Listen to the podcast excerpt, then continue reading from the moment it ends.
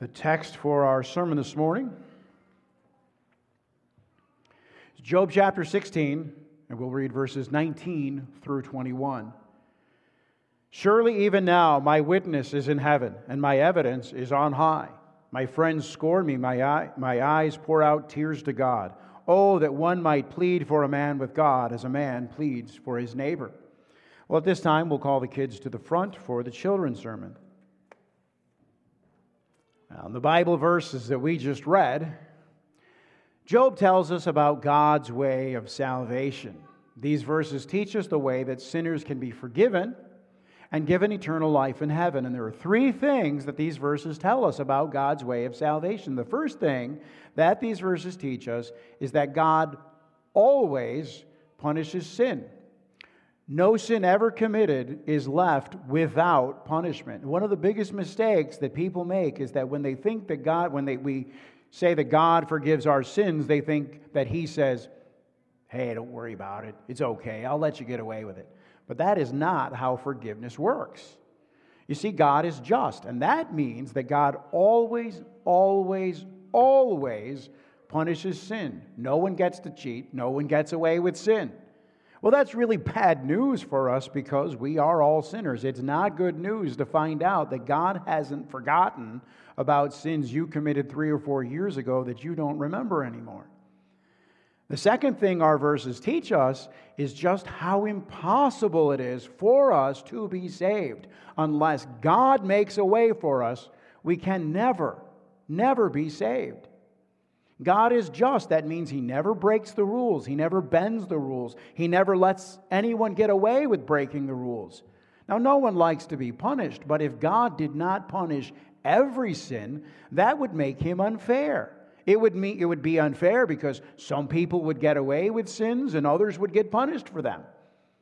God hates all sin, and so He punishes all sins, always. God will only forgive sins if the penalty for the sin has been paid. And that's the third thing that our verses teach us. God has made a way for us to be saved. And that way is that we must find someone who can keep God's law perfectly for us and also be punished for our sins. Now, let me ask you a question. If someone came to you and said, Hey, will you do my chores for me? And also, will you let yourself get grounded or spanked for me because I didn't do my chores? You'd tell that person he's crazy. You might do a friend's chores just be, as a favor because he's your friend, but you aren't taking discipline for him. You don't like getting in trouble for your own disobedience. You sure ain't getting in trouble for somebody else's. So there's the solution.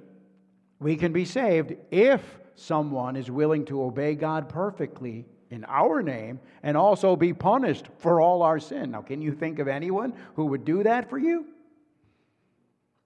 Would anyone obey God perfectly for you and also take the punishment for all your sins? That's why the message of the Bible is called the gospel. That word gospel comes from a very, very old English word which means good news. You remember how long, long ago, before Jesus came, God's people used, used to sacrifice lambs for their sins. God gave sacrifice to his people as a way of learning the gospel, the good news. Though they had disobeyed God and though they deserved to be punished with death for their sins, God gave them lambs to die in their place. When God's people offered these lambs, they were showing God's good news. One day, Jesus would come, he would perfectly obey God's law for his people, and he would die for them on the cross. He would be punished for them. In the Bible book of Romans, we learn that someone might be willing to suffer to help a really good person, but Jesus suffered and died to save us when we were not good people, but sinners, when we were God's enemies. That's why the Bible's message is called good news. And this is what Job is saying in the Bible verses that we read a few minutes ago. He is saying that he has someone to speak for God, to speak to God for him, and sh- who shows to God his own obedience and righteousness and says, I did this for Job. Jesus is in heaven right now showing to God the Father his life of perfect obedience and his death for our sins. And he says, I did this for those people right there. After we pray, you can return to your seat. Great peace have they that love thy law, and nothing shall offend them. O dear Lord, increase our love to thy word, which the angels desire to look into, and make our souls pliable and submissive to be turned and ruled by it until we become in all things agreeable to it. Amen.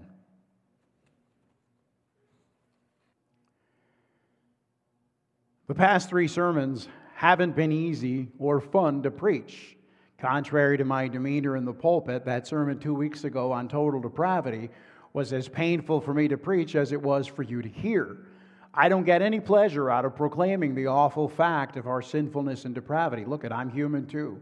I know how unpleasant it is to be told of my sinfulness. Nevertheless, I don't and I won't avoid these subjects because I'm merely a herald. The message isn't mine, it's God's. I'd be a worthless messenger if I decided it was my prerogative to decide which of my king's messages should be proclaimed and which should be suppressed. Truth is only suppressed in unrighteousness, as Romans 1:18 tells us. As bad as our sinfulness is, God's grace in Christ is greater. The 17th century preacher Richard Sibbes wrote, There is more mercy in Christ than sin in us.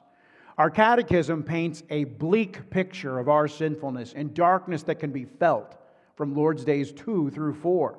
But God's grace is proclaimed from Lord's Days 5 through 31. That's three Lord's Days of really, really bad news. 27 Lord's Days of grace and mercy. Well, this is something that I have already said, and I'm going to repeat throughout this series. The knowledge of God which Job possessed was equal to whatever we find in Genesis 1 through 10. Now, I don't mean that he had a little Bible with only Genesis 1 through 10. I mean that everything recorded in Genesis 1 through 10 was known to him, was known to the patriarchs, and they passed it on to their children. Job lived alongside Shem, and his father Noah. Noah's father Lamech lived alongside Adam for about a hundred years. So when Job talked with Noah, he'd be speaking to an eyewitness of the flood, someone whose dad knew Noah, Adam, who would have faithfully passed on the account of his creation, his fall, and the great gospel promise of Genesis 3:15. Adam and his descendants declared their faith in that promise by the names which they gave their sons. Their genealogy proclaims the gospel. The names of the patriarchs, as you may know, were formed from Hebrew words. And one way that the knowledge of God's revelation was kept intact was through the reciting of their genealogy. The names of Noah's ancestors from Adam to himself are an elucidation of Genesis 3:15 of that promise. When Noah recited his genealogy, he would have been saying this: Man is appointed, man is appointed mortal sorrow. The blessed God shall come down preaching. His death shall bring the despairing rest.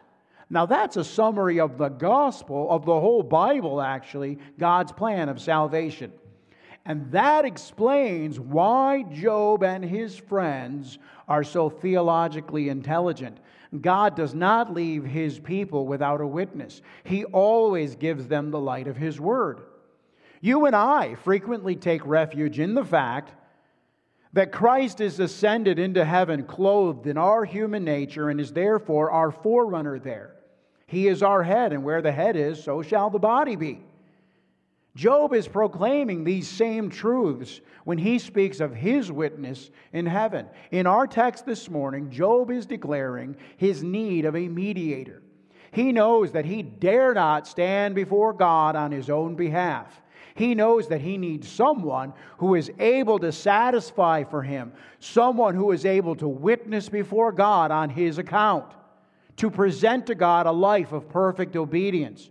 Job is simultaneously expressing his need and his confidence that he has such a mediator. He says, Oh, that one might plead for a man with God. But he also says, Surely, even now, my witness is in heaven.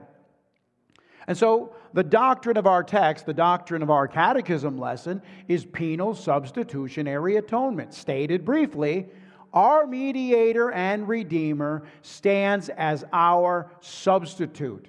He provides perfect obedience for us, and he pays the penalty for our sins. So, the outline of our sermon this morning is as follows Number one, the requirement. Number two, the impossibility. And number three, the solution. The requirement, first of all. Now, we saw in our catechism lesson that God's inflexible justice requires that satisfaction be made for sin. The answer to question 11 from last week taught us that God's justice requires that sin which is committed against the most high majesty of God must be punished with extreme, that is, with everlasting punishment of body and soul. Now, this tells us something which is as important as it is easy to overlook namely, that every single sin ever committed is dealt with. Now, God and His attributes are one. Now, we don't think about this subject much, and I guess I say that to our shame. Let me give you a crude example. If I were to pick one of you out, and then you were studied to measure your height and weight, study your features, skin tone, eye color, hair color, shoe size, etc. We'd learn a lot of information that isn't technically essential to who you are. You know, you might have been 5'10 when you were 25, now you're 75, and you're 5'8 on a good day. Your height is not an indispensable attribute of your person. Maybe you had brown hair when you were a kid, and now it's as white as the wind driven snow. You have not become a completely other person. You're still you. Your weight has fluctuated throughout your lifetime, but none of these changes alters who you are. Those who know you best know that you are still you. Well, God and His attributes are not like that. God is His attributes. The justice of God is God. The power of God is God. There is a qualitative difference between saying, Bill is just and God is just. Bill can cease being just without ceasing to be Bill, but God cannot cease being just without ceasing to be God. And therefore, in agreement with his character, God will not let anything slide. Any sin committed against his most high majesty must be punished. There are people who have sinned against you who've never apologized. Maybe they're oblivious to their sin. Maybe it was never a big deal to them. At any rate, you've eventually accepted the fact that an apology is not forthcoming, and so you preemptively forgive them and go on as if nothing had ever happened. And we think of this quality as magnanimous, as charitable and noble. Holding a person's guilt against them forever, we think of as small minded and petty. Now, in one sense, that's how it should be. And that's because the evil, the true evil of every sin, consists in its guilt against God. When I sin against my neighbor, the reason that act is a sin is because God has forbidden it. The fact that my neighbor was harmed is secondary to the fact that I have flouted God's authority. Likewise, when my neighbor sins against me, the great evil of his sin is that it is against God. Though I may regrettably be harmed, that evil pales in comparison to the evil that was committed against the most high majesty of God. Now, rigorous justice feels petty to us. We secretly feel that an inflexible application of justice is unreasonable, if not unjust. We're usually fine with the judge throwing the book at someone whose crime is against us, and we just don't want the book thrown at us. Because man by nature is not holy, he does not see the beauty of holiness, and consequently, he cannot love holiness as a divine attribute. God is infinitely more powerful, more excellent, more glorious, and more majestic than any mere creature, even than the greatest king. And therefore, sins against him are more evil than those sins committed against creatures, simply because of who he is. I mean, if you sin against me, you've only sinned against a sinner. But if you sin against God, you've affronted the eternal sovereign of heaven and earth. And that explains why, though it may be noble for me to overlook sins against myself. It wouldn't be noble of God to do so, it would be the height of injustice. No sin evades God's notice, no sin slips his memory. God has inerrantly and precise in precise and comprehensive detail recorded every act ever committed by a son or daughter of Adam. And all these acts must be accounted for. The guilt of every sin must be will be answered for. And either every sin is either reckoned to the sinner's account, for which he must be eternally damned, or it is atoned for by the death of Christ. No sin, be it ever so small and insignificant by our reckoning, has gone unnoticed. God has seen and recorded them all. God must punish sin. That is his nature. He cannot be the thrice holy Jehovah if he doesn't punish sin. That is non negotiable. Mercy operates on a principle of justice. The sin must be atoned for. And the word which Scripture uses is satisfaction. God's justice requires satisfaction. Forgiveness is granted only to those for whom satisfaction has been made. And that brings us to our second point the impossibility. Now, this Lord's Day catechism lesson is the lead in to the good news, but it isn't good news yet. In fact, it's worse than the bad news. The bad news is God requires perfect obedience to his law, and you can't do it. Not only can you not obey God perfectly, your nature is ruined. You hate God and His perfect law. Not only do you not obey, you can't, and the impossibility is your fault. You can't see or walk because you've gouged your own eyes out and hacked off your own legs, and you're angry that God commands you to see His righteous commands and to walk in them. And then today's catechism uh, lesson comes along and says, Hey, there's a way to be restored to God's favor. And you say, Great, what is it? And the instructor replies, Satisfaction must be made to God for you. And this satisfaction consists of rendering perfect obedience to God's law. Great, that's what we already know I can't do. And not only that, payment for your guilt must also be rendered to God. You thought I'm a sinner was bad news. This is even badder news. You were born in the hole. You started out in sin. Rendering perfect obedience was already out of the question. By the time you became self aware, you'd already committed more sins than there is sand on the seashore. And punishing you for your sins won't accomplish what is required. Punishment is not meritorious. You've never heard of someone being considered a good person because he got a lot of spankings when he was a kid. Oh, he's a really good guy. He got suspended from school all the time when we were kids. Punishment is merely a sanction for violating the law, it's not meritorious. But not only that, but getting punished doesn't make up for what was lost. If God damns me to eternal hell, I still have not given him the perfect obedience that I owe him. If I suffer damnation in hell for a billion years, I'm no closer to rendering perfect obedience than when I was first cast in. Salvation consists of more than having the guilt of my sin dealt with, but neither does it consist of less than that. That is what Job is acknowledging in our text. Oh, that one might plead for a man with God as a man pleads for his neighbor. He understands that he needs someone to undertake for him and do for him what he can't do for himself. Now, this is a, an incredibly astute observation.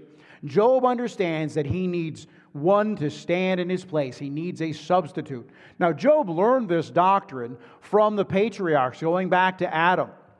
God killed lambs in Adam and Eve's place so that they might live. The guilt of their sin was reckoned to the lambs. The lambs died for them, and the lamb's skin, which represented its innocence, was provided to them as covering for their shame.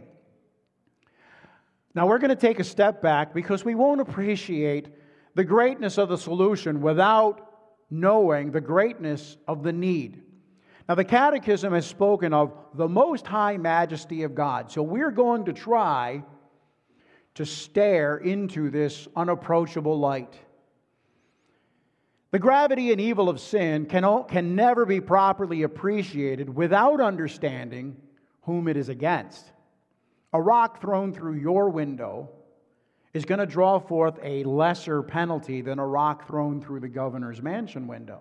And a rock thrown through the White House window will merit even greater retribution. The higher the station of the one sinned against, the greater the penalty. We all know that instinctively.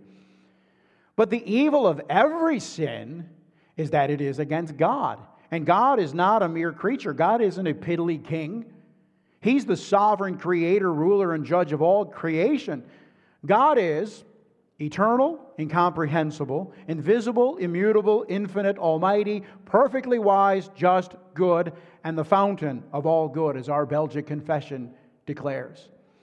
Westminster Shorter Catechism, question four, describes God as, quote, a spirit. Excuse me, a spirit, infinite, eternal, and unchangeable in his being, wisdom, power, holiness, justice, goodness, and truth. Now, I want to unpack that for a minute. God is infinite in his being, God is infinite in his wisdom. God is infinite in his power. God is infinite in his holiness. God is infinite in his justice. God is infinite in his goodness. God is infinite in his truth. God is eternal in his being. God is eternal in his wisdom. God is eternal in his power. God is eternal in his holiness. God is eternal in his justice. God is eternal in his goodness. God is eternal in his truth. God is unchangeable in his being. God is unchangeable in his wisdom. God is unchangeable in his power. God is unchangeable in his holiness. God is unchangeable in his justice. God is unchangeable in his goodness. And God is unchangeable in his truth. Now, I realize that this is very thin air for some of us. We are not accustomed to thinking about God's glorious perfections. It's hard to admire perfect wisdom and infinite holiness. We're better at admiring hairstyles or yards per carry. It's quite the task for us to love and admire inexorable justice, inflexible righteousness, and blindingly bright holiness. In a question and answer segment at a Bible conference one time, R.C. Sproul was asked Since God is slow to anger and patient, why then, when man first sinned, was his wrath and punishment so severe and long lasting? And Sproul replied, This creature from the dirt defied the everlasting holy God. After that, God had said, The day that you eat of it, you will surely die. And instead of dying that day, he lived another day, and he was clothed in his nakedness by pure grace. And though he had the consequences of the curse applied to him for quite some time, the worst curse would come upon the one who had seduced him, whose head would be crushed by the seed of the woman. And the punishment was too severe? And then Sproul exclaimed, What's wrong with you people? This is what's wrong with the church today. We don't know who God is, and we don't know who we are.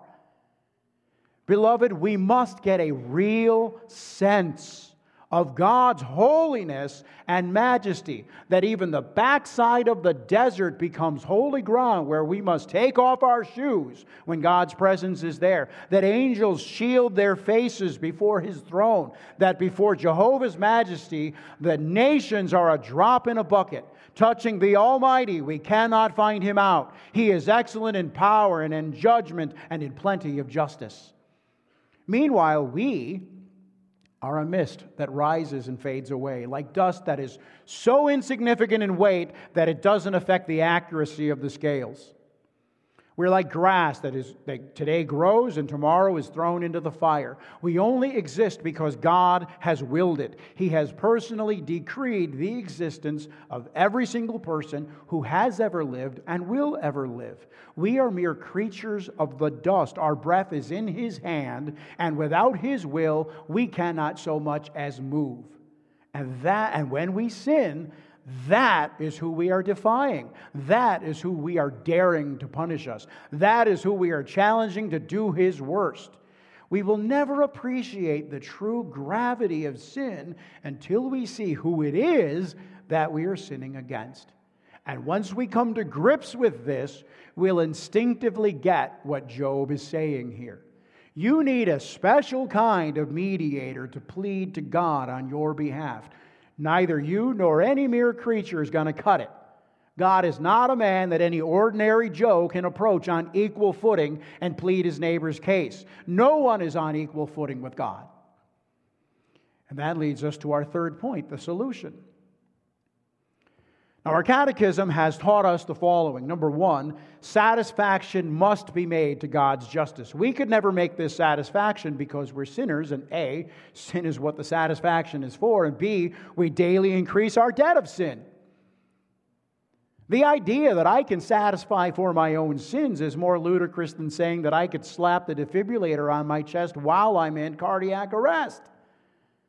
And secondly, only a fellow man can satisfy for man's sin because God is just. God would never exact the penalty for man's sins from any other creature. More than that, no mere creature could bear the burden of God's eternal wrath. God's wrath against sin is eternal. That's one of the reasons why the punishment in hell is eternal. God will never cease to hate sin.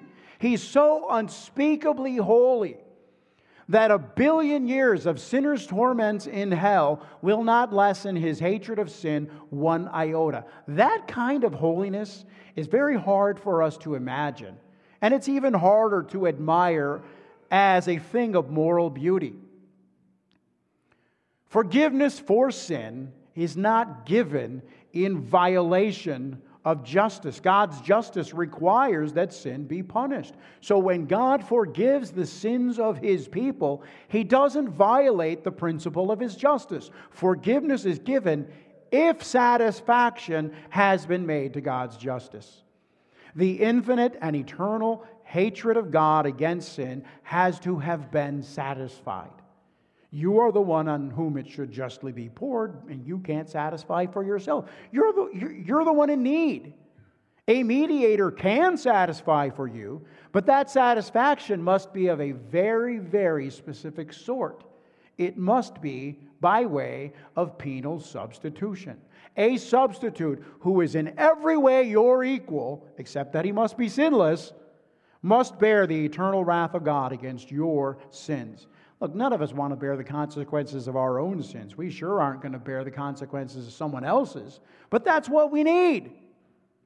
We need a real righteous man to bear the full fury of God's infinite hatred of sin manifested in eternal hellfire. And only then can God's justice be satisfied. This substitute must be a true man. He must be one of us in order to stand before God on our behalf. He must be perfectly righteous. He can't be a sinner if that's who he's representing as a surety. And most importantly of all, he must be more powerful than any creature, which means that he must be God. I mean, all that exists is God and his creatures. If the mediator must be greater than all creatures, well, then he must be God. The reason why each one of these things must be, well, that'll be our lesson for next Sunday. When Job says in verse 19, Surely even now my witness is in heaven and my evidence is on high, he is saying that the righteousness which answers for him in heaven is not his own righteousness here on earth.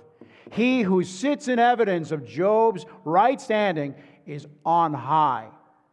Job is telling us that we need a witness in heaven. We need someone who has evidence of righteousness, evidence of a perfectly sinless life of faultless obedience which he can present to God in heaven. We need someone who is God's equal, who can plead with God the way a man can plead with his fellow man. We need a mediator and deliverer who is very man and also very God. Beloved, do we believe, do we agree with the doctrine that maintains the righteousness of God and demands full satisfaction from you and me, even to the last penny?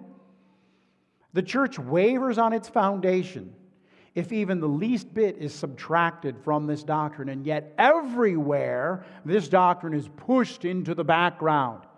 Not only do Arminians and Unitarians deny it, but even ostensibly Reformed folk push the the just demand of obedience to God's law into the background while placing the so called command of the gospel to believe and be converted into the foreground. But what is the gospel without man's state of sin and misery? God's justice must be perfectly satisfied. The gospel tells us by whom and in what manner that satisfaction was given for God's elect. Oh, that we would take instruction from the Word of God so clearly presented in the Catechism. God wills salvation in the way of penal substitutionary atonement, not arbitrarily, but because of the perfection of His divine being, that His justice may be perfectly satisfied. And we must not give up even the least bit of that demand.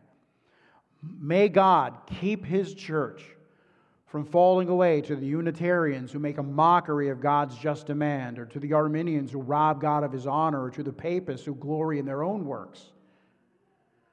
Let us pray.